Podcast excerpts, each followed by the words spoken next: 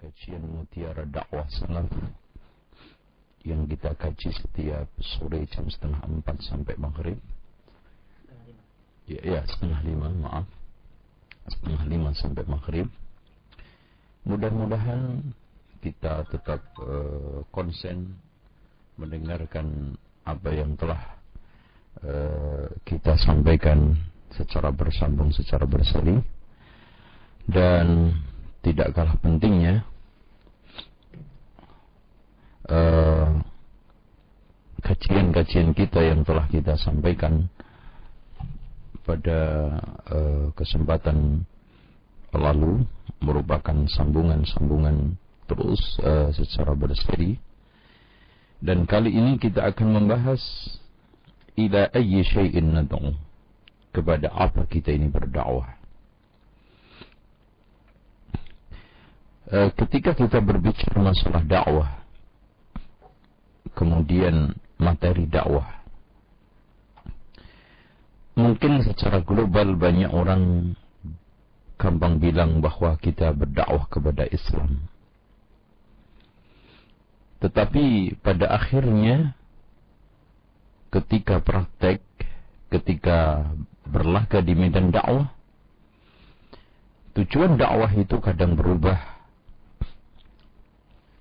tema dakwah itu kadang bergeser mendakwahkan kepada dirinya dan kepentingan pribadinya sehingga selalu menonjolkan keakuannya maka orang seperti ini eh, nampak sekali ketika dia mendapatkan tantangan gangguan atau mungkin dirinya dihina, dicela dengan gampangnya emosi.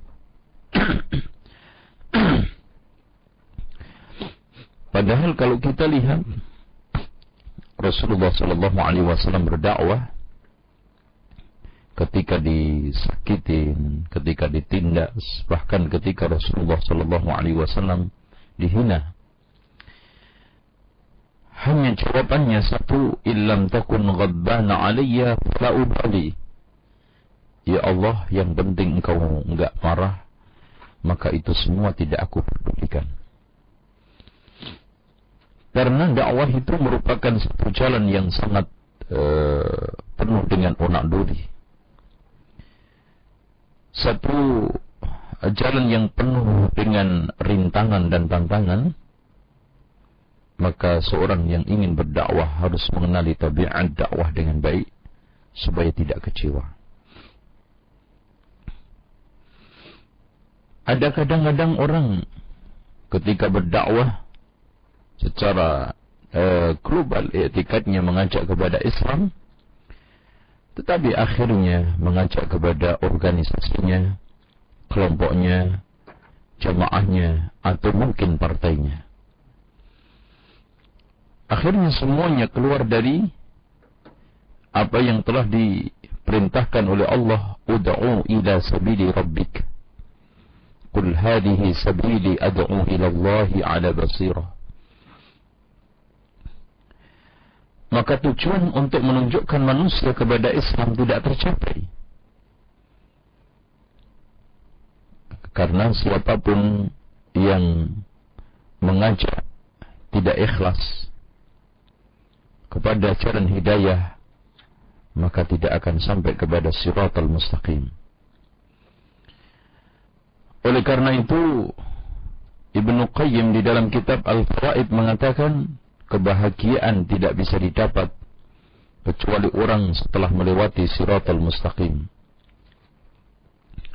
Siratul mustaqim tidak akan bisa tercapai setelah mendapatkan hidayah min Allah. Dan hidayah min Allah tidak akan bisa dicapai setelah berjuang. Walladzina jahadu fina lanahdiyannahum subulana. Kadang-kadang uh, orang berdakwah mungkin lupa akan tema Islam atau mungkin tidak tahu, tidak mengerti hakikat daripada dakwah Islam. Akhirnya yang ada dakwah adalah membicarakan hal-hal yang tidak perlu, gurau, hal-hal yang sifatnya kebablasan. Bahkan di antara mereka berubah menjadi pelawak Dan anehnya pelawak berubah menjadi ustaz. Maka saya tekankan dalam kesempatan ini, barang siapa yang ingin terjun di medan dakwah, dan barang siapa yang ingin menyisihkan hidupnya untuk berdakwah, dan barang siapa yang ingin maju ke medan dakwah, fahamilah bahwa tidak ada tema dakwah kecuali al-Islam. Wa man ahsanu qawlan mimman da'a ila Allah wa amila salihan qala innani minal muslimin. Namun yang kita sayangkan kebanyakan kita berdakwah dengan cara parsial. Ada yang menekankan, menekankan sisi ekonomi, ada yang menekankan sisi politik, ada yang menekankan sisi khilafah, ada yang menekankan mungkin sisi akhlak, ada yang menekankan cuma sisi zuhud. Yang benar, sebagaimana cakupan Islam adalah kamilun mutakamilun. Islam merupakan agama yang sempurna, yang mencakup, katanya Syekh uh, Ilahi di sini, Arsyad al-Islamul Bashariyah fi jami'i syu'uniha syakhsiyah wal istima'iyah di mana Islam telah menunjukkan manusia ya kepada kemaslahatan hidupnya baik mencakup masalah individu, sosial, siasa, wal iktisadiyah. Ya masalah politik, masalah ekonomi. Ila ma fihi sa'adatihim ad-dunyawiyah wal ukhrawiyah. Jadi seluruh kemaslahatan yang terkait dengan kesuksesan, keberhasilan dan kebahagiaan dunia dan akhirat itu uh, telah didakwahkan oleh al-Islam. Dengan demikian, wa da'watu hiya da'wah ila al-Islamil kamil. Dakwah adalah mengajak kepada Islam secara sempurna. Al-muhid bi jami'i syu'unil hayah yang mencakup seluruh masalah kehidupan. Wa hiya da'watu ila al-aqidah yaitu dakwah kepada akidah wal ibadah wal akhlak wal muamalah. Ini tanpa harus kita pecah-pecah. Oleh karena itu, siapa saja yang ingin menyampaikan dakwah Islam harus diingat bahwa dakwah yang sempurna adalah mengajak kepada kesempurnaan dan dakwah yang benar adalah dakwah yang mengajak kepada Islam secara menyeluruh, secara universal tanpa harus memilah memilih, tanpa harus kita mengambil sebagian, meninggalkan sebagian, beriman kepada sebagian, dan mengkufuri, meninggalkan sebagian, atau mengingkari sebagian. Karena Islam mencakup akidatan, wa ibadatan, wa akhlaqan, wa muamalatan. Islam itu ya akidah, Islam itu ya ibadah, Islam itu ya akhlak, dan Islam itu muamalah. Maka kalau kita lihat di dalam nas Al-Quran Allah memerintahkan untuk masuk Islam. Udkhulu fi silmi kafah. Dan insyaAllah nanti kita akan jelaskan secara panjang lebar tafsir ayat ini menurut versi ulama-ulama ahli tafsir yang kababel dari kalangan ulama salaf. Kemudian Allah Subhanahu wa taala mencela terutama Yahudi yang telah bersikap terhadap syariatnya, kitabnya beriman sebagian dan mengkufuri sebagian. Bahkan kalau kita lihat Rasulullah Sallallahu Alaihi Wasallam mengajarkan kepada manusia segala sesuatu. Jadi Rasulullah SAW mengajarkan tentang masalah akidah. Rasulullah SAW juga mengajarkan tentang masalah tata cara uh, perang. Rasulullah Sallallahu Alaihi Wasallam juga mengajarkan tata neg uh, ini uh, negara. Ya, bagaimana sekarang mengelola negara. Rasulullah Sallallahu Alaihi Wasallam juga mengajarkan cara berpolitik. Rasulullah Sallallahu Alaihi Wasallam juga mengajarkan cara berekonomi yang benar. Rasulullah Sallallahu Alaihi Wasallam juga mengajarkan ubudiyah secara lengkap dan Rasulullah Sallallahu Alaihi Wasallam juga mengajarkan masalah muamalah secara detail. Jadi seperti yang dikatakan oleh Syekh Bakar Abu Zaid di dalam kitab Hilyah Talibul Ilmi, Al-Islamu kulluhu laka Islam itu semuanya milik kamu. Tidak ada Islam versi NU, Islam versi Muhammadiyah, Islam versi Ikhwanul Muslimin, Islam versi tabligh, Islam versi fulan versi fulan. Semua al-Islamu kulluhu laka. Tidak ada. Makanya tidak benar. Akidah kita ngambil salaf, akhlak kita ngambil jamak tabligh, soal politik ngambil ikhwanul muslimin, tidak ada itu. Semua dakwah salafiyah mencakup itu semuanya. Kalau sekarang ada orang yang memecah-mecah dakwah salaf atau memecah dakwah Rasulullah sallallahu alaihi wasallam yang mulia ini, dia dia termasuk orang-orang musyrikun wala takunu minal musyrikin minal ladzina farraqu dinahum wa kanu syi'an kullu hizb bima ladayhim farihun. Oleh karena itu Islam itu coba lihat Rasulullah sallallahu alaihi wasallam menjelaskan al-imanu bid'un wa sab'una syu'batan jadi bukan hanya kita itu mengurusi masalah imatatul adza anit tariq masalah akhlak, masalah berbuat baik kepada manusia, tapi sama Allah kurang ajar. Atau masya Allah sosialnya baik, sodakonya baik, tapi sholatnya nggak benar. Atau mungkin sebaliknya, atau berbuat baik sesama uh, uh, apa namanya berbuat baik uh, sama Allah lancar, tetapi sama tetangganya tidak benar. Ini semuanya merupakan tindakan-tindakan yang merusak cita Islam. Bahkan al-Islamu kulluhu laka al-imanu bid'un wa sab'una syu'batan. Dan masih banyak nanti insya Allah kita akan sampaikan satu persatu hal ini di dalam kesempatan ini. Yang pertama kita akan menjelaskan uh, dalil bahwa dakwah itu mencakup seluruh perkara Islam bahwa kalau kita sudah punya prinsip al-islamu kulluhu laka Islam itu semuanya milik kamu.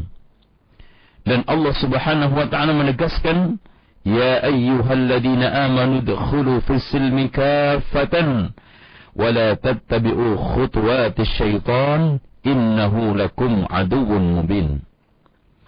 Pertama Allah Subhanahu wa taala memanggil dengan panggilan al-iman. Karena uh, di sini seperti yang dikatakan oleh Abdullah ibnu Abbas. Wahai orang-orang yang beriman camkan ketika Allah Subhanahu wa taala berfirman ya ayyuhalladzina amanu karena di balik itu ada perkara besar. Imma perintah yang diperintahkan atau larangan yang dilarang. Dan di sini ada satu perintah yang besar udkhulu fis silmi kafatan kebanyakan ahli tafsir menafsiri as-silmi adalah al-islam. Udkhulu fil islami kafatan.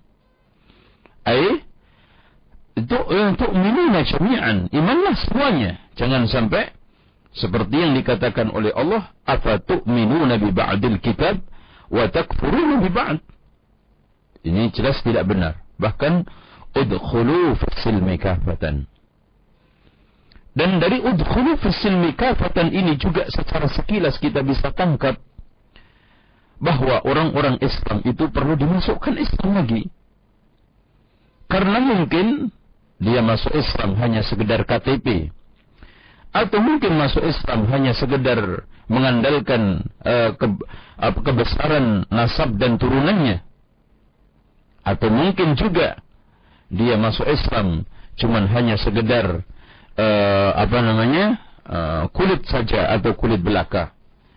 Maka di sini kita harus betul-betul serius bahwa Islam yang kita peluk, Islam yang kita yakini ini betul-betul merupakan Islam yang diajarkan oleh Allah dan Rasulnya.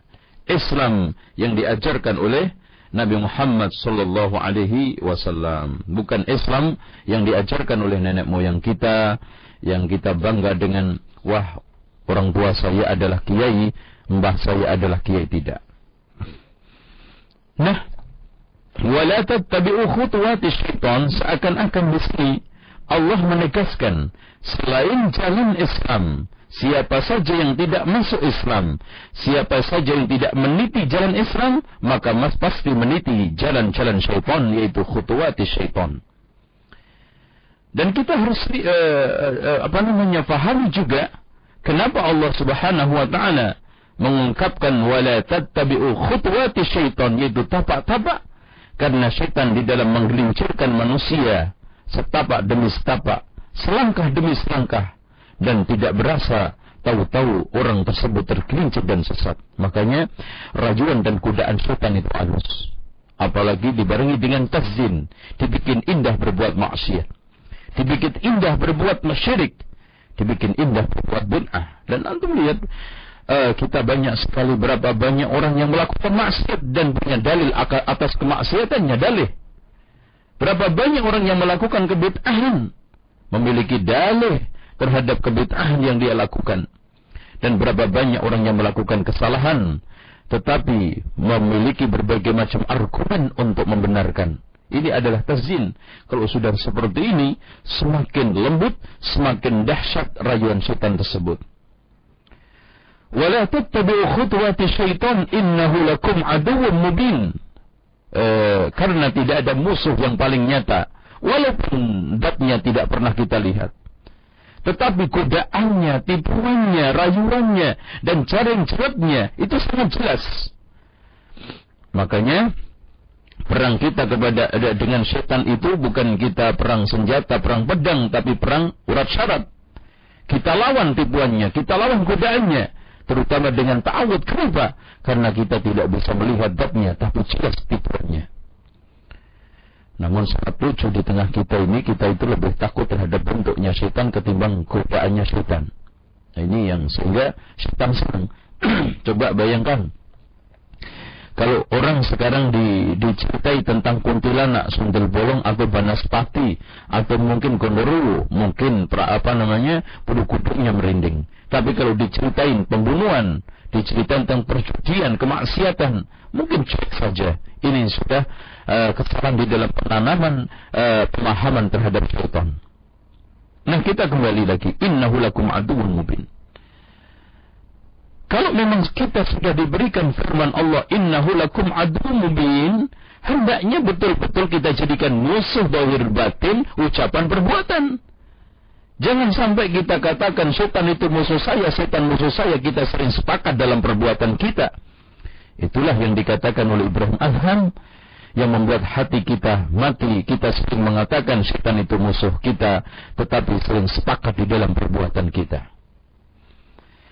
Coba bayangkan kita lihat banyak orang yang mengutuk setan, tapi perbuatannya terkutuk, tidak pernah sadar, tidak pernah, tidak pernah merasa malu bahwa dia sekarang sedang berjalan berteman dan akrab dengan setan. Oleh karena itu, para pendengar sekalian, dalam ayat ini kita akan turunkan beberapa tafsir ulama. Di antaranya Al-Imam Ibnu Jarir At-Tabari yaitu Abu Ja'far ibn Muhammad Ibnu Jarir At-Tabari menafsiri ayat ini waswab min al-qawli fi dhalika indi. Pendapat tafsir yang paling benar menurut saya dalam masalah ini ayyuqal kita katakan inna Allah jalla thana'uhu amara alladhina amanu biddukhul fil amal bi syara'i'il islami kulliha. Sesungguhnya Allah Subhanahu wa taala memerintahkan orang-orang yang beriman untuk masuk ke dalam pengamalan syariat seluruhnya. Ya, bil amal bi syara'il Islam kulliha. Mengamalkan seluruh syariat. Jadi tidak kita bisa pilih-pisah. Bukan hanya kita tekankan di dalam masalah khilafah saja. Bukan kita tekankan di dalam masalah-masalah yang terkait dengan politik praktis saja. Kita tekankan dalam masalah ekonomi saja. Bahkan kita anggap pokoknya kalau sudah perut ini umat ini kenyang pasti beres. Kalau sekarang puncak kepemimpinan sudah kita pegang beres. Tidak benar. Bahkan kalau kita lihat dan kita fahami dan kita cermati dengan baik, Rasulullah Shallallahu Alaihi Wasallam ketika awal dia memegang tampuk ini apa namanya nubuah dan risalah. Di sekitar Nabi Muhammad ada perjudian, ada kemaksiatan, ada berbagai macam pelanggaran, pelanggaran moral, Bahkan na'udzubillah makan riba suatu kebiasaan, pencurian, perampokan suatu hal yang biasa, pembunuhan suatu hal yang biasa. Tapi yang dikatakan oleh Rasulullah sallallahu alaihi wasallam, "Umirtu an uqatilan nas hatta yashhadu an la ilaha illallah." Prioritas skala utamanya adalah akidah dan kita lihat 13 tahun Rasulullah SAW menyebarkan akidah dan surat-surat yang diturunkan ketika itu surat-surat tentang masalah akidah dan tauhid dengan demikian sebelum kita bicara tentang segala hal keumatan, maka kita harus berani bicara tentang masalah akidah, kemudian kita bicara masalah-masalah yang lainnya, dan itu pun tidak menafikan bahwa yang kita prioritaskan, yang kita utamakan adalah akidah. Dengan demikian, kalau dikatakan oleh uh, Muhammad ibnu Jarir At-Tabari, sesungguhnya Allah Subhanahu wa taala memerintahkan orang beriman agar masuk Islam dengan cara mengamalkan seluruh syariat yang paling paling terdepan, yang paling utama, yang paling kita prioritas, prioritaskan adalah la ilaha illallah at-tauhid. Makanya dalam sabda Rasulullah, al-imanu bid'un wa sab'una syu'batan. Iman itu 70 lebih cabang. A'laha qawlu la ilaha illallah. Tauhid, aqidah. Wa adnaha imatatul adha anit tariq. Masalah bantuan kepada manusia, memberikan santunan, menghilangkan gangguan dan yang lainnya. Ya. Waqala al-Hafidh Ibnu Katsir, Imam Ibnu Katsir di dalam tafsirnya yaitu Al-Qur'anul Adim yaqulu يقول الله تعالى آمرا عباده المؤمنين به المصدقين برسوله Allah Subhanahu wa taala berfirman ya Allah Subhanahu wa taala menegaskan memerintahkan kepada hamba-hambanya yang mukmin terhadapnya yang membenarkan rasulnya ayyakhudhu bi jami'i ural Islam wa syara'i'i hendaknya mengambil seluruh tali Islam dan syariatnya maksudnya ural Islam di sini adalah ajaran Islam dan syariatnya wal amal wal amali bi jami'i awamirihi wal amali bi jami'i uh, awamirihi dan mengamalkan seluruh perintahnya wa tarki jami'i zawajirihi dan meninggalkan seluruh larangannya mastata'u min dalika sebatas kemampuannya. Tadi fattaqullah mastata'tum. Artinya seperti juga seperti yang dikatakan oleh Syekh Abdurrahman As-Sa'di ay fi jami'i syara'i'id din mengamalkan seluruh syariatnya wala yatruku minha syai'a. Tidak meninggalkan sesuatu. Wa alla yakunu mimman ittakhadha ilahahu hawa. Bukan termasuk orang-orang yang menjadikan hawa nafsunya sebagai tuhannya. Artinya in wafaqa al-amra al-masyru' hawa fa'ala kalau memang perkara yang dianjurkan itu cocok dengan selera hawa nafsunya dia kerjakan. Wa in khalafahu taraka. Tapi kalau menyelisihinya dia tinggalkan. Ini namanya beragama dengan selera hawa nafsu. Prasmanan yang enak-enak yang dicomot, yang tidak ditinggalkan. Padahal Allah mengatakan, "Wa ma kana qaulal mu'minina idza du'u ila Allah wa rasulihi ay yaqulu sami'na wa ata'na." Dan juga Allah Subhanahu wa taala berfirman, "Wa ma kana lil mu'minin wa la mu'minatin idza qada Allah wa rasuluhu amran ay yakuna lahumul khiyaratu min amrihim." Surat Al-Ahzab. Dan sesungguhnya tidak layak bagi orang mukmin laki-laki dan perempuan ketika Allah dan Rasulnya memutuskan suatu putusan, maka milih-milih dari putusan itu.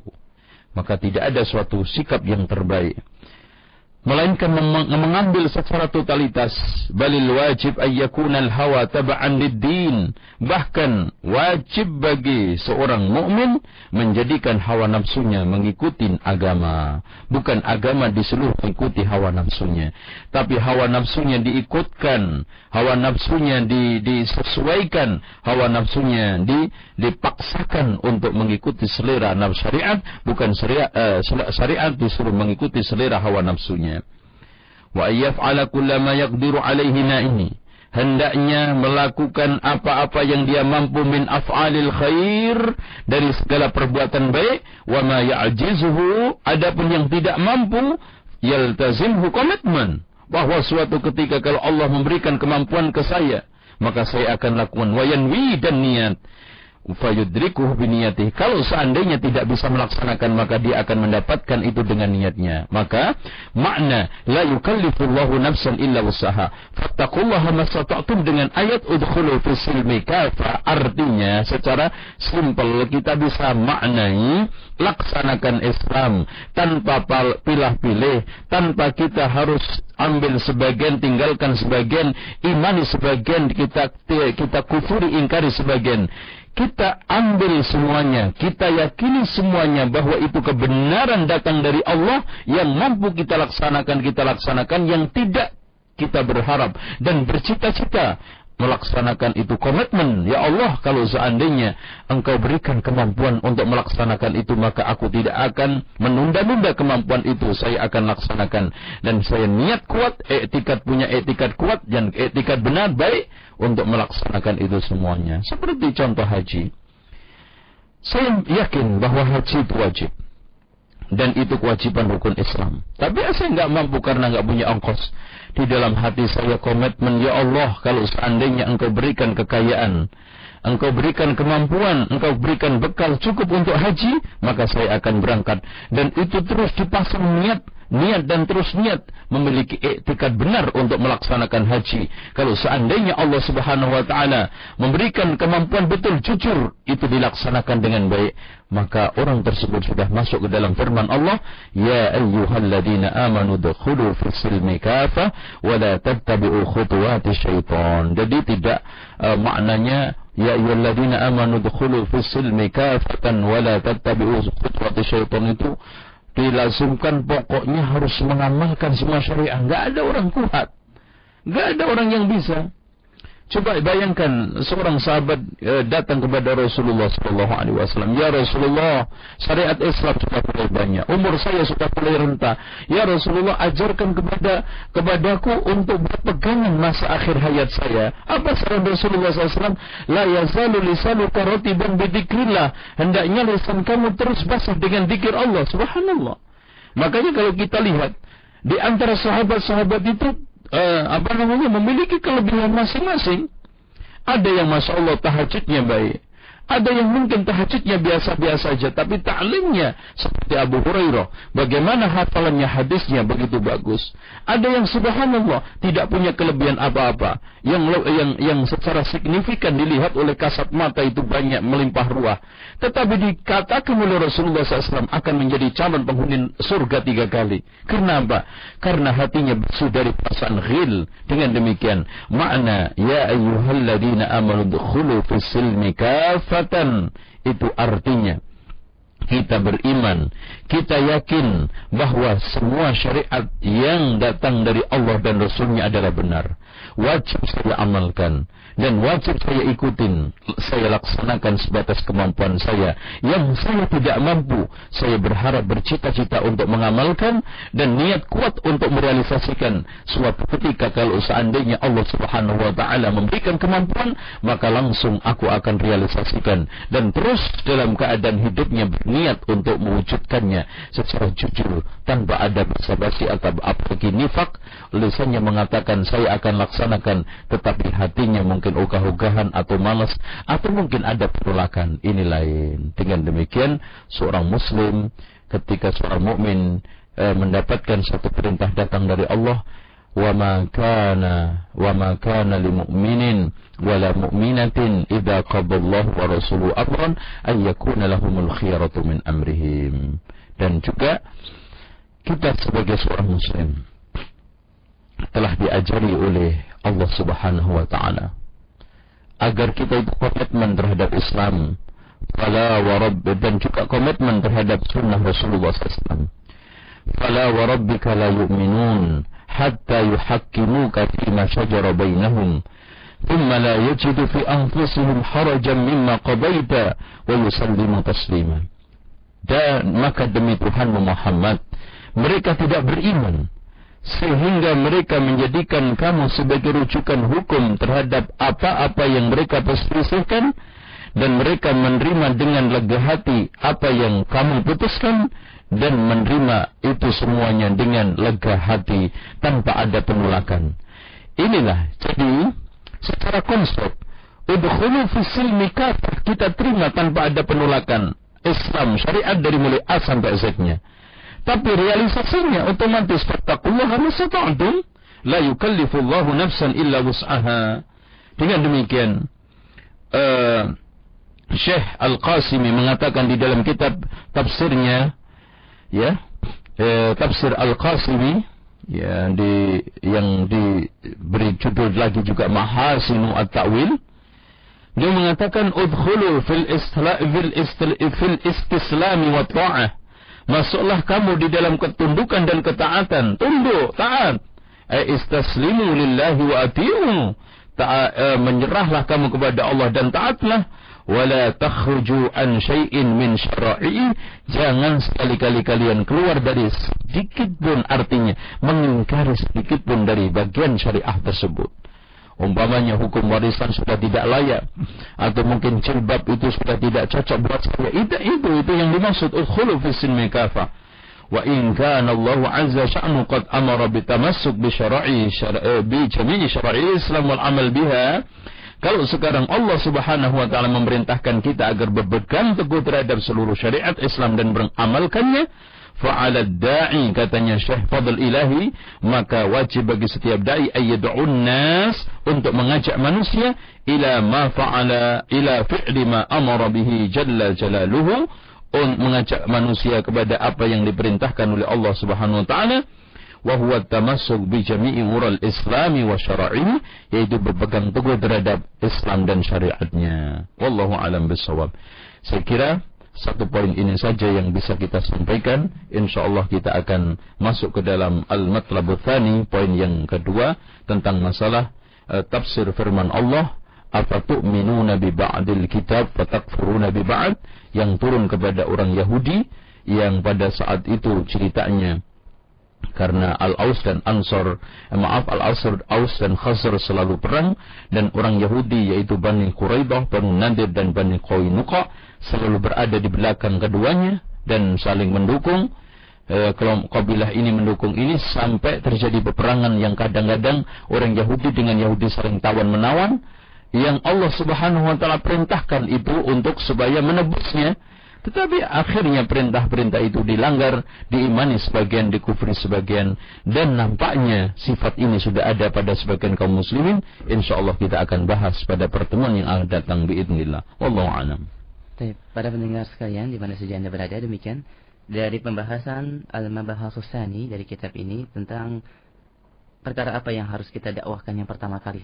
Dan pada pembahasan ini ada beberapa poin, baru satu poin yang dibahas oleh Ustaz Zainal untuk selanjutnya akan kita buka sesi tanya jawab bagi Anda yang ingin bertanya perihal pembahasan ini mungkin lebih diperluas lagi tafadhol di 8236543 atau antum yang melayangkan pertanyaannya melalui pesan singkat dengan format nama alamat kemudian pertanyaan di 088 8876310. Kita angkat telepon yang pertama, Ustaz. Iya, Assalamualaikum. Waalaikumsalam warahmatullahi wabarakatuh. Iya. Dengan siapa Bapak di mana? Dengan Pak Musri di Depok nih. Iya, silakan, Pak. Iya, Assalamualaikum Pak Ustaz. Waalaikumsalam warahmatullah. Uh, saya mau nanya yang pertama ini Pak Ustaz. Iya. Uh, saya mencoba untuk uh, mendakwai orang tua saya. Ya, iya, iya. Dengan cara sholat yang sesuai syariah. Gitu. Hmm.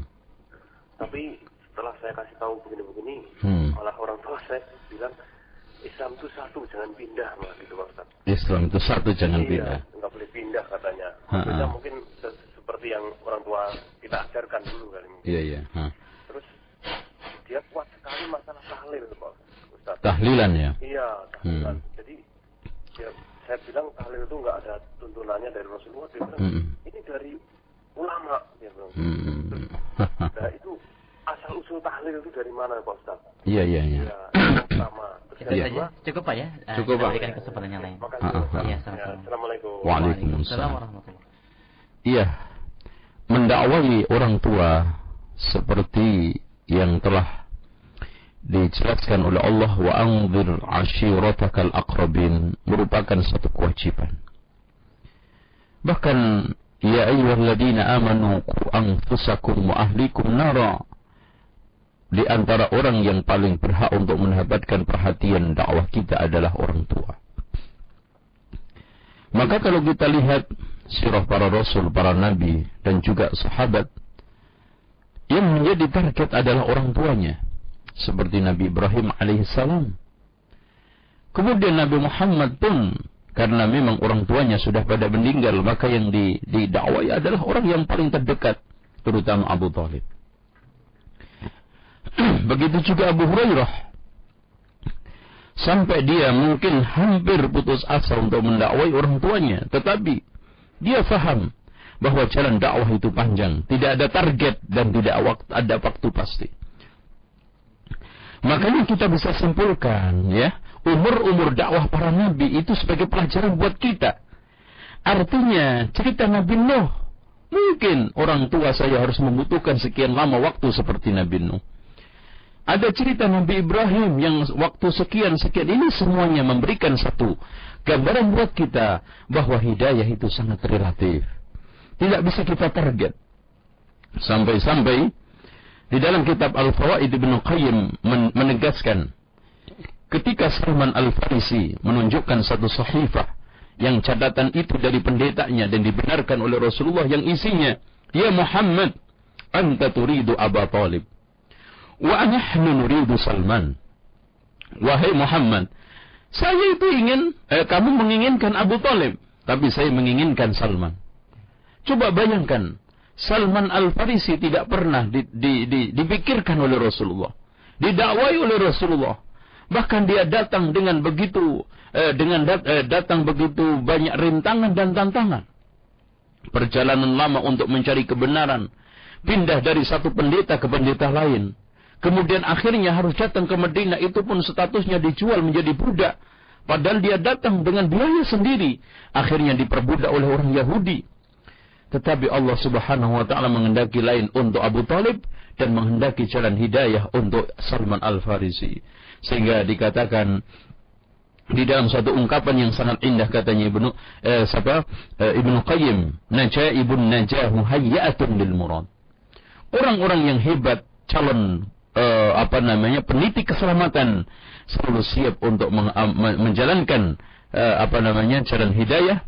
Wa aqdamul matrud. Adapun kaki-kaki orang yang terusir kaki-kaki orang yang tidak mendapatkan hidayah mawsuqatun bil quyu tertali dengan apa namanya tali tali kesesatan.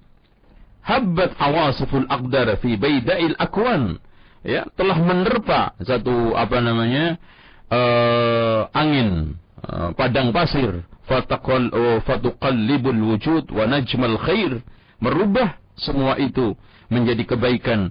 Falamma rakadat ar-rih Abu Talib amr Rasul gharikun fi lujjatil halak Coba bayangkan angin padang pasir yang meniup kencang mungkin menghambat, mungkin menolak, mungkin menjadikan tantangan Salman Al-Farisi. Tetapi hidayah memang berpihak kepada Salman Al-Farisi. Menerobos sampai ke Madinah akhirnya mendapatkan hidayah. Sementara Abu Talib ungkang-ungkang di Mekah dan tidak perlu adanya usaha. Seharusnya dia orang yang paling berhak mendapatkan hidayah, tapi dia tenggelam di dalam apa gelombang kesesatan. Wa Salman ala sahil salama. Salman sementara ada di pantai keselamatan.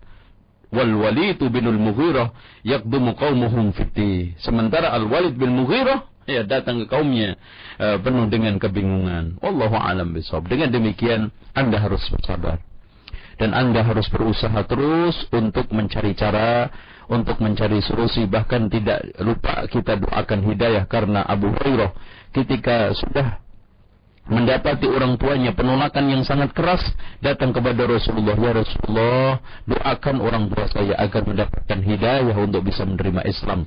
Dan hadis ini dikeluarkan oleh Imam Bukhari di dalam Al-Adabul Mufrad dan disahihkan oleh Syekh Nasruddin Al-Albani. Wallahu a'lam. Kita angkat satu pertanyaan yang, uh, iya. kita pertanyaan lain hmm, nanti kita hmm. Assalamualaikum. Halo. Iya silakan. Assalamualaikum. Ini dari Abu Dhani iya dari mana Pak Abu Dhani Cikarang. Iya silakan Pak pertanyaan aja Pak ya. Hmm. silakan.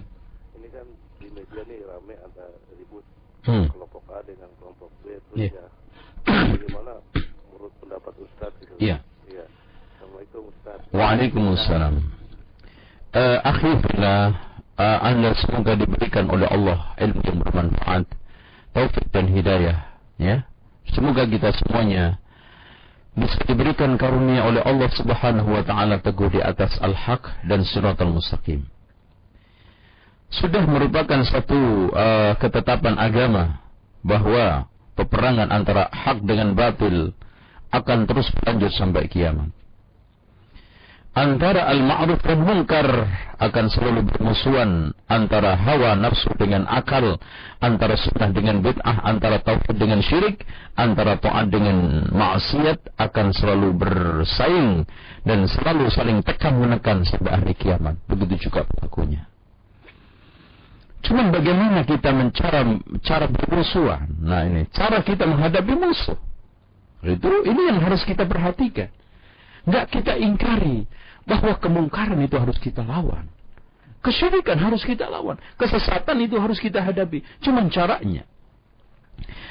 Allah Subhanahu wa taala memberikan cara secara global ud'u ila sabili rabbika bil hikmah.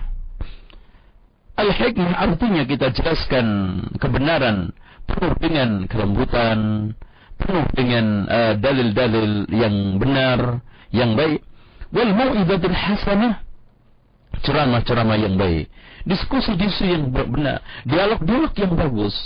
Wajadilhum billadhi ihsan, kita adakan jidal dengan cara yang baik. Rasulullah SAW juga hampir sama mengatakan ada tiga kelompok, ya. Man ra'a minkum munkaran falyughayyir biyadihi Eh, kalau yang tadi lebih kepada objek dakwah, kalau yang ini adalah pelaku dakwah yaitu orang yang mendakwai. Kalau yang tadi orang yang dakwai. Jadi ud'u ila sabili rabbika bil hikmati wal mau'izatil hasanah wajadilhum billati ahsan. Ini lebih kepada orang yang didakwai karena orang yang didakwai itu ada tiga. Orang yang mungkin jahil tapi ingin cari kebenaran, cukup dengan hikmah. Ada orang yang bimbang, antara dia itu harus ikut kebenaran atau kemungkaran. Apakah ini benar atau tidak? Maka wal mu'idatul hasanah. Tapi ada orang yang ragu-ragu, bantah, ngeyel atau setengah kadang-kadang uh, apa? Uh, membantah, maka wajadilhum billati hiya ahsan. Nah, sekarang terkait dengan orang yang menjadi pelaku dakwah, pelaku amar ma'ruf nahi mungkar. Man ra'a minkum mungkaran falyughayyir biyadihi. Fa illam yastati fa bilisanihi fa illam yastati fa biqalbihi wa fadzalika adhaful iman. Barang siapa yang melihat kemungkaran hendaklah dirubah dengan tangannya. Jika tidak mampu maka hendaknya dirubah merubah dengan lisannya. Jika tidak mampu maka hendaknya merubah dengan hatinya dan itu selemah-lemahnya iman. Syekh Fauzan mengatakan manusia di hadapan kemungkaran dan ketika ingin menghilangkan kemungkaran ada tiga. Ada orang yang statusnya e, memiliki kekuasaan dan ilmu, maka hendaklah rubah dengan tangannya. Ada orang yang hanya punya ilmu tapi tidak punya kekuasaan, hendaknya merubah dengan fatwanya, dengan ceramahnya, dengan dalilnya, dengan burhannya, dengan hujahnya. Karena kul hadi sabili ad'u ila Allah ala basiratin dan kemarin sudah kita jelaskan dan makna balighu anni walu ayat itu bisa tablighun nas, menyampaikan dalil, menyampaikan nas hadis. Eh, qala Rasulullah SAW kada wa kada atau menyampaikan makna dan fikih nas Hukumnya ini begini, hukumnya ini begini, tafsirnya ayat ini begini. Jadi balighu ain anni walu ayah itu bisa memiliki cabang dua. Tablighun nas, aliyah meriwayatkan satu nas agama atau tablighu ma'na nas wa fiqhun nas wa tafsir nas ya, menyampaikan tafsir makna dan juga uh, fikih dari nas itu dan inilah yang dijabarkan dalam dakwah-dakwah dalam ceramah-ceramah. Nah ini kita sudah dijelaskan. Fal biyadihi karena dia punya tangan, karena dia punya kekuasaan dan ilmu. Tapi ada orang yang tidak punya kekuasaan tapi punya ilmu yaitu ulama. Rubah dengan ceramahnya, dengan dialognya, dengan dengan hujahnya, dengan dalilnya, dengan fatwanya. Ada orang yang tidak punya ilmu, tidak kuat, punya kekuasaan. Falyughayyir biqalbi, falam yastati biqalbihi, hendaknya dengan hatinya. Artinya, saya tidak setuju. Saya mengingkari. Saya mengatakan di dalam hati saya bahwa Ahmadiyah itu sesat. Tapi untuk meng, me, mengeksekusi, untuk menghancurkan tempat ini apa namanya fasilitas, atau mungkin untuk memberikan sanksi hukum, oh itu enggak tempat anda. Yang anehnya, ini ulama enggak, penguasa enggak, mengeksekusi, hancur. Nah, di sinilah kacau balau. Dan mereka mau dengar atau tidak mau dengar, pasti kalau dia mau mengikuti sabda Rasulullah SAW, mau menegakkan syariah, atiullah wa atiur Rasul, Rasul mengatakan, man ra'a minkum munkaran falyughayyir biyadihi Wa illam yastati fa bilisani wa illam yastati fa biqalbi fadzalika adamul iman. Kalau tidak pasti namanya orang jahil, tindakannya aja juga dibangun di atas kebodohan, pasti akan terjadi ketimpangan dan naifnya nanti akan merusak citra Islam, terutama di depan orang-orang kafir. Rabbana la taj'alna fitnatan lil ladzina kafaru. Ya Allah, lah, janganlah engkau jadikan aku sebagai sumber fitnah buat orang kafir. Artinya, akhirnya pandangan orang kafir miring terhadap kita mau masuk Islam mungkin tidak jadi karena jeleknya kita menerjemahkan dan menampilkan Islam. Dengan demikian, kita sepakat bahwa Ahmadiyah adalah sesat dan kesesatannya bukan hanya dia itu masih di dalam lingkaran Islam, dia sudah keluar dari Islam. Ini sudah diputuskan ulama berpuluh-puluh tahun tentang masalah sekarang cara menghadapi. Tentang masalah eksekusi itu adalah hak penguasa atau ulama yang berstatus penguasa. Yang keduanya adalah uh, dengan memberikan penjelasan-penjelasan al-bayan kesesatan tersebut secara dakwah, secara dalil, secara fatwa itu haknya ulama yang tidak punya kekuasaan, adapun orang tidak ulama, tidak penguasa, maka cukup mengingkari secara hati dan serahkan kepada ahlinya. Kan gitu enak itu. Tidak iya. usidal amur ila ghairi ahli fantadiri Kalau perkara diserahkan bukan ahlinya ya rusak loh. Iya. Wallahu a'lam. Uh, sedikit tambah sam, ya. uh, bagaimana ketika dilemparkan ayat tersebut hmm. Ati Allah wa ati Rasul ul amri bahwa ketaatan kepada Rasul di antara subhannya adalah dan ul amri mereka yang menegakkan Islam secara kafah. Adapun hmm. ulil amri yang setengah-setengah maka la ta'ata alaihi. Tidak dikatakan nah. padanya. Bagaimana sobat seperti ini Ustaz? Sekarang kita bantah. Apakah ucapan ini pernah didukung oleh uh, apa namanya ayat atau dalil? Hmm, ya. Bahkan pendapat tersebut adalah bertentangan dengan hadis Rasulullah, "Man ra'a min amirihi syai'an yakrahu." Eh Barang siapa yang melihat dari amirnya sesuatu yang tidak menyenangkan. Apa yang tidak menyenangkan? Penyimpangan otomatis. Lah kalau uh, sudah kafah, ah, apa yang uh, tidak menyenangkan lagi? Kan sudah menyenangkan pasti. Siapa yang me me melihat sesuatu dari pemimpinnya tidak menyenangkan, ya otomatis penyimpangan. Fal yasbir hendaknya sabar. Bahkan ketika Rasulullah mengkisahkan sejelek-jeleknya pemimpin, nah berarti jelek mereka adalah pemimpin yang kau benci, mereka benci kalian, kau laknat, mereka melaknat kalian. Para sahabat mengatakan, Kenapa kita tidak angkat pedang ya Rasulullah? Afala nunadbiduhum bisayf? Katanya Rasulullah, ma'aqamu fikum shalah. Selagi mereka salat. Ini poin satu yang harus kita pahami. Taruhlah mereka melakukan kemungkaran. Batas kemungkaran kita dibolehkan angkat pedang itu kan illa antara kufran bawahan lakum fi minallahi fi lakum minallahi fi burhan dan itu pun setelah kita memiliki kekuatan yang yang sama dan yang keduanya kita memiliki pengganti yang lebih baik. Sekarang yang menjadi masalah ad-dararu la yuzalu. Bahaya tidak boleh dihilangkan dengan bahaya serupa dan ad-dararu la darar wala dirar. Dan kenyataannya sekarang dengan demikian berhujah pemimpin yang harus ditaati itu harus harus harus uh, Islamnya kafah ini bertentangan dengan fakta dengan dalil dan fakta. Dalil sudah saya sampaikan fakta. Yus, uh, Hajas ibnu Yusuf. Seorang pemimpin yang dolim. Seorang pemimpin yang ini. Apakah ulama-ulama ketika itu memberontak, angkat pedang, tidak taat? Tidak. Walaupun di sana ada beberapa tabi'in yang melakukan perlawanan, itu hanya sekedar amar ma'ruf nahi mungkar dan itu istihad dia, bukan bisa menjadi pedoman. Yang menjadi pedoman adalah dalil seperti yang dilakukan oleh Sa'id bin Musayyib eh, maaf dilakukan oleh Sa'id bin Jubair.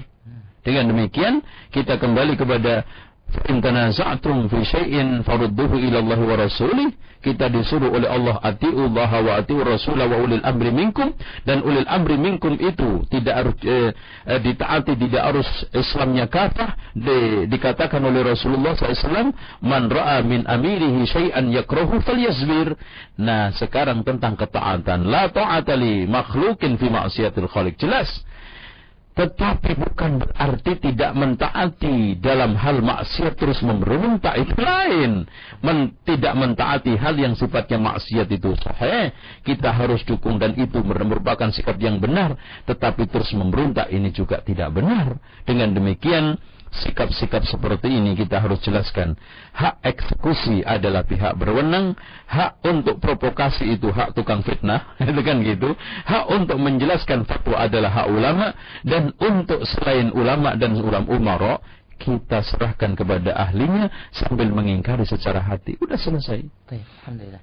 Kita angkat kembali saat penumpang yang sudah lama menunggu di 8236543. Assalamualaikum. Waalaikumsalam. Iya, ya. dengan siapa umum di mana? Silakan Ibu Ani. Uh, maaf Assalamualaikum Ustaz. Waalaikumsalam warahmatullahi wabarakatuh. Uh, saya mau hanya menanyakan um, tentang anak saya. Ya. Anak saya sekarang dari pesantren Gontor hmm. kepingin melanjutkan di SMA-nya hmm. seperti yang yang kita pelajari Ustadz-Ustadz hmm. sekarang ini. Iya. Mohon maaf di mana? Iya, cukup ya. ya. Boleh satu lagi Ustaz? Uh -huh. nah, kalau ada uh, uh, paketan di, di mana belajar paketan untuk uh, untuk liburan. Kebetulan anak saya hmm. kuliah kalau liburan sebulan dua bulan itu untuk hmm. mengkaji seperti ini di pesantren kilat. Ya, insya Allah, insya Allah. Assalamualaikum. Waalaikumsalam. Ada, oh saya mau banyak ada tengaran di ya di Salatiga, ada Imam Bukhari, ada Jamil Rahman. Dan kalau memang tidak butuh pondok di Bekasi juga ada kan gitu. Insya Allah uh, informasi lebih lengkapnya nanti sama ini uh, tentang Ibu masalah aja ya uh, pesantren kilat juga sama uh, pengurus uh, Radio Roja Insya Allah ya. Baik, kita rehat sejenak pendengar ya. Roja jangan ke mana-mana kita akan kembali setelah jeda yang berikut ini. Syaitan rajim هذا القرآن يهدي للتي هي أقوم ويبشر المؤمنين الذين يعملون الصالحات أن لهم أجرا كبيرا. فهل يتدبر المؤمنون هذا القرآن؟ أفلا يتدبرون القرآن أم على قلوب أقفالها؟ كانوا إذا تعلموا من النبي صلى الله عليه وسلم عشر آيات لم يجاوزوها حتى يتعلموا ما فيها من العلم والعمل. أجل أجل. إنه منهج سار عليه المؤمنون الأولون. إنما المؤمنون الذين إذا ذكر الله وجلت قلوبهم وإذا تليت عليهم آياته زادتهم إيمانا وعلى ربهم يتوكلون. رجع رجع رجع راديو دعوة أهل السنة والجماعة. Ikhwatal Islam rahimakumullah. Ikutilah bedah buku dari pembahasan kitab wasiat Nabi sallallahu alaihi wasallam kepada Abu Dzar Al-Ghifari radhiyallahu an diselenggarakan tanggal 4 Jumadil Akhir 1429 Hijriah atau tanggal 8 Juni 2008 pukul 9 waktu Indonesia Barat sampai dengan zuhur di Masjid At-Taqwa BPN Lipo Cikarang yang akan disampaikan oleh Al-Ustaz Yazid bin Abdul Qadir Jawas Hafizahullah. Untuk informasi lebih lanjut, Anda bisa menghubungi line telepon 021 714 30255.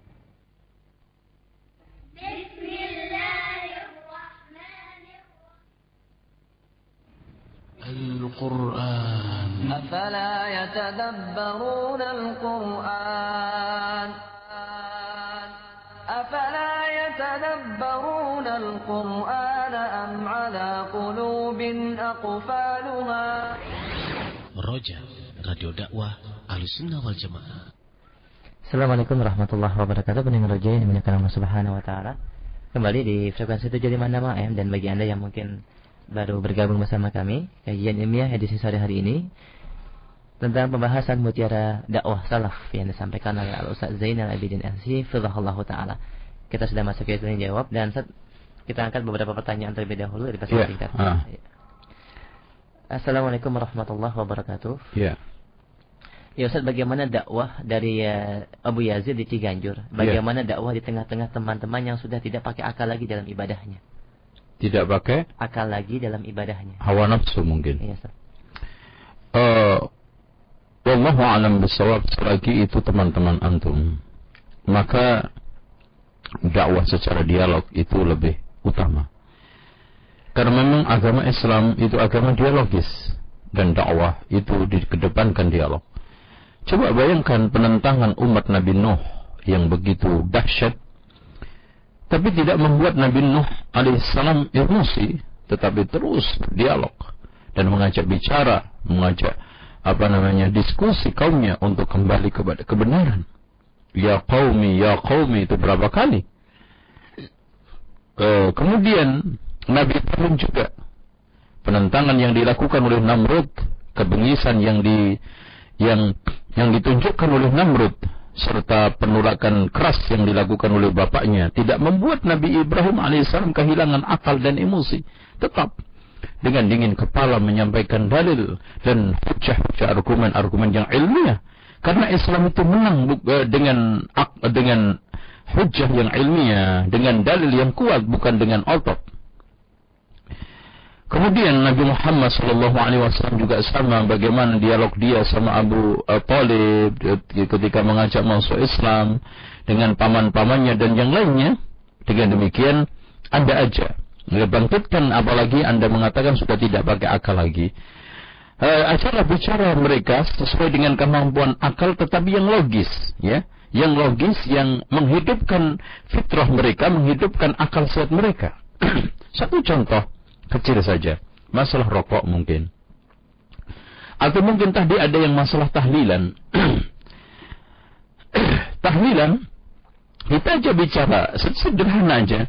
Kalau memang tahlilan ini sunnah, kenapa Rasulullah SAW ketika wafat tidak ditahlili? Ini kan logis. Kalau memang tahlilan ini merupakan suatu hal yang baik, kenapa tidak dilakukan oleh Abu Bakar, Umar, Osman, Ali? Ini satu poin. Kalau memang itu suatu kebaikan, kenapa dilupakan oleh Rasulullah SAW? Padahal Rasulullah SAW merupakan satu uh, seorang nabi yang amin, yang amanah, tidak akan mungkin menyimpan kebenaran sekecil apa pun. Karena Allah Subhanahu wa taala telah mengatakan uh, ya ayyuhar rasul balligh ma unzila ilaika min rabbik fa illam taf'al fama ballaghta risalatah. Nah ini Uh, makanya ketika turun ayat uh, am khuliqu min ghairi syai'in am humul khaliqun di dalam surat At-Tur pada saat itu Jubair bin Mut'im mengatakan hampir-hampir uh, hat, ini uh, hati saya cum, uh, apa melayang terbang copot karena dah, uh, saking dahsyatnya sentuhan ayat ini am khuliqu min ghairi syai'in am humul khaliqun apakah mereka diciptakan tanpa sang pencipta atau menciptakan dirinya sendiri kalau diciptakan tanpa sang pencipta juga enggak, menciptakan dirinya sendiri juga enggak, berarti dia diciptakan dengan sang pencipta. Allahu Akbar. Logis sekali. Kalau begitu tidak akan mungkin enggak ada pencipta, pasti ada sang pencipta. Contoh aja ada kapal besar kalau tidak ada nahkodanya dan nggak mungkin. Atau mungkin uh, apa gedung yang sangat megah atau istana yang sangat megah tidak ada yang bangun, nggak ada menciptakan aja mustahil. Apalagi alam yang begitu besar, tertata rapi dan ter, teratur sekali tidak ada yang menciptakan mengatur mustahil. Ini logika. Dengan demikian dudukan itu baru nanti digiring ke dalil yang logis-logis itu baru kita masukkan ke dalam uh, nas-nas syar'i insyaallah. Allah anam. Baik, kita angkat kembali pertanyaan dari pesan singkat yang kedua.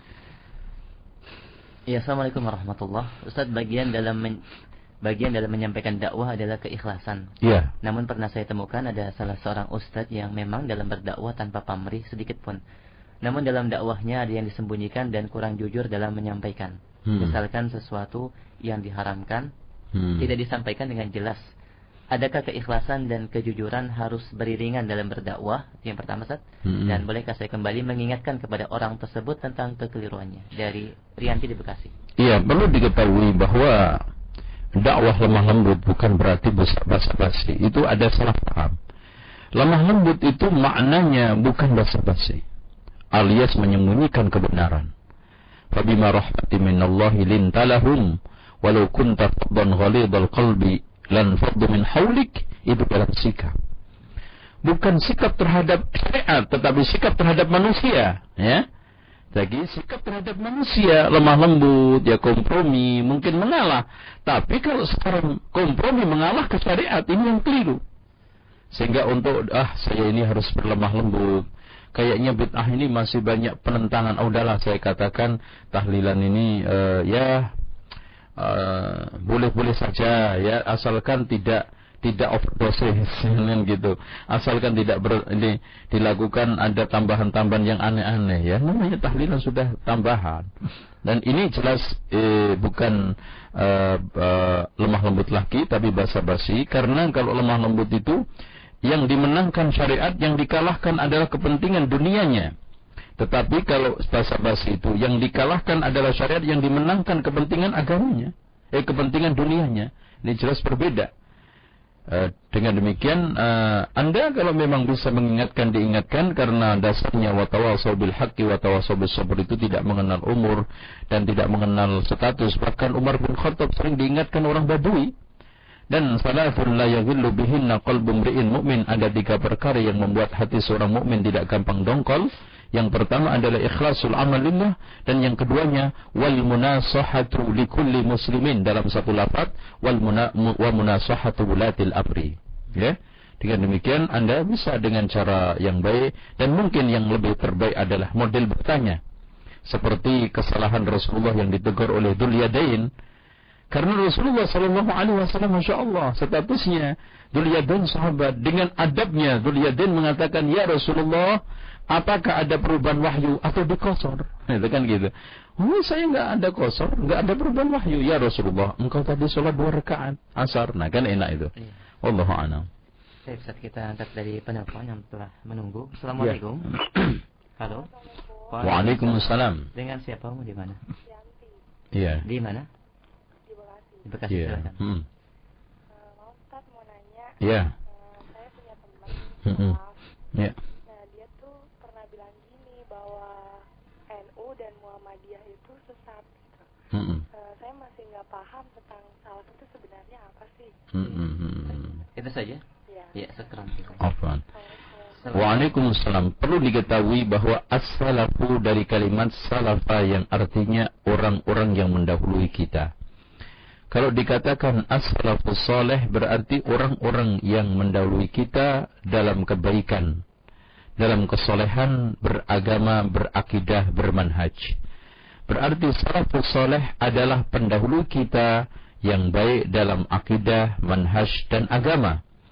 Dan tidak lain adalah Rasul, sahabat, dan tabi'in yang dikatakan oleh oleh Rasulullah khairun nasi qarni summal ladina yalunahum summal ladina yalunahum kemudian ditegaskan oleh Allah juga wasabiqunal awwaluna minal muhajirin wal ansar walladzina tabauhum bi ihsanin radhiyallahu anhum wa radu'an dengan demikian as-salafus salih adalah mereka kalau kalau sekarang pengikutnya yang disebut dengan salafiyun atau salafi adalah orang-orang yang meniti manhaj akidah agama. Mereka-mereka yang mendahului kita terbaik dari kalangan uh, Rasul ini dari sahabat khulafaur rasyidin uh, dan at-tabi'in. Yaitu khairun nasi qarni summal ladina yalunahum. Ini salaf as-salih atau salaf atau orang-orang yang menisbatkan kepada mereka salafi dan nisbat ini bukan suatu hal yang jelek. Bahkan ditegaskan oleh Imam Ad-Dhahabi ketika mensifati Ad-Daruqutni uh, ketika membersihkan beliau dari uh, ilmu kalam dia tidak or, tidak uh, bukan orang yang tipe orang-orang bercandu ilmu kalam bal kana salafiyan. Begitu juga ditegaskan oleh Syekh Abdul Aziz bin Bas bahwa laqab salafi merupakan suatu hal yang dianjurkan Begitu juga Syekh Muhammad bin Abdul eh, Syekh eh, Fauzan. Intinya ini saya jelaskan panjang lebar di dalam kitab saya Ensiklopedi Penghujatan Terhadap Sunnah bahwa eh, di sana saya kasih judul eh, julukan salafi bukan bid'ah dan bukan hizbiyah. Ya. Nah, tentang masalah kesesatan eh, eh, kita tidak ingkari namun kesesatan itu bertingkat-tingkat ada yang tingkatannya makruh, ada yang tingkatannya haram, ada yang tingkatannya sampai kufur keluar dari Islam. Makanya di sini kesesatan itu kalimat global, intinya kullu bid'atin dalalah, tapi dalalah itu ada tingkatannya makruh. Ada yang tingkatan haram, ada kafir. Tapi dalalah itu tidak sampai keluar dari makruh menjadi baik. Ya nanti akhirnya ada sesat yang baik kan nggak nggak lucu. Kalau sesat yang dibenci makruh masih masuk akal. Sesat haram, sesat yang sifatnya kufur masih sangat logis. Tapi kalau sesat baik ini kan nggak mungkin. Atau sesat boleh kan gitu. Allah a'lam. Baik, kita angkat kembali dari telepon. Assalamualaikum. Waalaikumsalam. Iya, dengan siapa Bapak di mana? Dengan Abu Sifah. Hmm. Di mana Abu Sifah? Tambun. Tambun. Ya. Assalamualaikum. Waalaikumsalam warahmatullah. Ya. Ya. Kalau misalnya sholat tahajud itu setiap malam gitu, Ustaz, hmm. uh, itu uh, nanti jatuhnya takut wajib nggak tuh, Ustaz? Oh, oh. Iya, ya, cukup. Afan. Perlu eh ya, Waalaikumsalam warahmatullahi Perlu diketahui setelah Rasulullah setelah Rasulullah SAW menyatakan al-yawma akmaltu lakum dan Rasulullah SAW meninggalkan agama kita sudah final permanen nggak berubah maka jangan khawatir pelaksanaan itu akan merubah kondisi Karena yang wajib sudah jelas, yang sunnah juga jelas. Adapun tahajud dilakukan setiap malam, tidak ada masalah karena itu memang sunnah muakkadah. Oleh karena itu Rasulullah sallallahu alaihi wasallam eh, Allah Subhanahu wa taala berfirman wa tahajjad bihi nafilatan laka. Itu bahkan perintahnya faqra ummat tayassar minal Quran dan uh, Rasulullah SAW juga menganjurkan afsus salam wa ad'imut ta'am wasilul arham wa sallu bil laili wan tidak membatasi seminggu sekali atau dua, dua, dua hari sekali tidak. Bahkan dilakukan setiap hari juga tidak mengapa dan itu tidak merubah status karena status sholat tahajud itu sudah jelas. Wah ini sunnah muakkadah yang bila dikerjakan mendapatkan pahala dan bila ditinggalkan tidak ada sanksi. Wallahu a'lam Baik, kita angkat kembali dari telepon. Ya bagi Anda yang ingin bertanya kita masih punya waktu. Silahkan di 8236543. Assalamualaikum. Halo. Ya, putus. Saya terputus. Ya, silakan. Silakan yang lain di 8236543 dan pembahasan kita adalah ila aisya'in nad'u kepada perkara apa kita dakwahkan. Assalamualaikum. Waalaikumsalam. Ya. ya. Dengan siapa di mana? Hmm. Di mana? Di mana? Pamulang. Oh, Pamulang. Waalaikumsalam. Iya, heeh. Kakak pakai kerudung, mm jilbab, tapi dia masih ngerokok. Mah, mah, loh. Kakak jilbaban ngerokok? Iya. Loh, perempuan ini? Perempuan. Innalillahi wa inna ilaihi raji'un. Itu saja. Iya. Ya, makasih ya, Ustaz. Iya, iya, iya. Assalamualaikum warahmatullahi wabarakatuh. Musibah kabirah. Oh, ini. Eh, pendengar sekalian, uh, saya sudah menulis di dalam buku kalau kau dan ceraikan aku di sana e, bila istri merokok. Perlu diketahui bahwa merokok itu merupakan atau rokok merupakan satu benda yang sudah menjadi Tuhan hampir hampir sudah menjadi Tuhan berhala di tengah umat Islam dan sudah tidak memperdulikan uh, apa namanya gangguan akibat serta madarat madarat yang ditimbulkan Padahal sudah sepakat, rokoknya sendiri mengatakan merokok menyebabkan, dapat menyebabkan kanker, gangguan janin dan macam-macam. Bahkan WHO juga sudah mengeluarkan peringatan dalam satu batang rokok mengandung 4000 bahaya racun racun kimia berbahaya atau eh, apa namanya barang-barang yang tidak eh, layak untuk masuk tubuh manusia beracun. Bagaimana sekarang babi mengandung beberapa unsur yang bahaya aja diharamkan? Bahkan di dalam khamr 17 racun diharamkan. Satu batang rokok 4000 racun. Oleh karena memang kita sadarin, Mbak. Tidak mudah menyadarkan perokok. Iya, Saya uh, ceramah bolak-balik. Mungkin saja kita bisa hitung orang yang mm, apa namanya bisa mendengar, ya. Mendengar itu itu aja untung. Apalagi meninggalkan. Karena rokok itu nyandung Rokok itu sudah hampir mengalahkan Allah dan Rasulnya. Contoh aja, kalau orang perokok lagi kecut sekali pada waktu malam hari, jam 12, bangun nggak bangun. Tapi untuk sholat bangun nggak? Belum tentu. Kalau harus cari rokok, eh korek pun ke tetangga, dia mesti ngetuk pintu. Kalau cari Quran, berani nggak ngetuk pintu jam 12? Karena nggak punya Al-Quran. Enggak, berani. Dengan demikian, eh, saya eh, tidak banyak bisa bicara. Cuman saya ingatkan hendaknya bertakwa kepada Allah. Sayangilah kesehatan Anda. Wala tulku biaidikum ila tahlukah. Janganlah ceburkan diri Anda ke dalam kehancuran. La darar wala dirar. Tidak ada boleh menimpakan bahaya untuk diri. Wala dan menimpakan bahaya untuk orang lain. Dan tidak ada satu penampilan yang paling jorok kecuali perokok. Dan tidak ada orang yang paling egois kecuali perokok dan tidak ada orang yang paling zalim kecuali merokok. Merokok mendolimi dirinya sendiri. Mendolimi lingkungan, mendolimi orang lain. Dan mendolimi hartanya. Hartanya dibuang sia-sia. Nah, padahal itu dilarang oleh Allah. Innal mubaddirina kanu ikhwana syayatin. Coba bayangkan setiap hari membakar duit 55 ribu. Coba kalau seandainya dikumpulkan kemudian dibuat untuk nyekolahkan anak. Berapa banyak anak-anak yang putus sekolah bisa sekolah? Kalau tidak digunakan untuk beli obat Berapa banyak orang-orang yang sehat. Tapi merokok menyebabkan orang kena serangan jantung. Orang kena penyakit kanker. Orang kena penyakit gangguan kehamilan janin. Orang kena penyakit ampotan. Dan ini sudah cukup mengerikan. dan peringatan-peringatan di papan-papan iklan ini juga cukup mengenai. Cuma memang perokok itu kalau sudah kecanduan buta huruf, seakan-akan tidak bisa membaca peringatan-peringatan itu. Semoga Allah memberikan hidayah kaum muslimin. Coba kalau kita hitung. Dalam satu hari ini yang rokok jumlahnya 4, 50 eh, ribu juta. 50, 50 juta. 50 juta perokok. Dalam satu hari kita kalikan satu bungkus lima lima ribu, masya Allah berapa uh, itu lima ratus eh, miliar apa lima ratus ini tril, lima triliun itu. Dengan demikian, masya Allah, duit kaum muslimin dibuang-buang, duit umat ini di disia-siakan. Allah a'lam bishawab. Iya, mungkin itu pertanyaan terakhir dari yang disampaikan dan mungkin penutup ya. Eh, demikian yang bisa saya sampaikan. Mudah-mudahan apa yang kita sampaikan pada sore hari ini sampai maghrib bermanfaat. Kita akhiri subhanakallah hamdika asyhadu an la ilaha illa anta astaghfiruka wa atubu ilaik. Wassalamualaikum warahmatullahi wabarakatuh.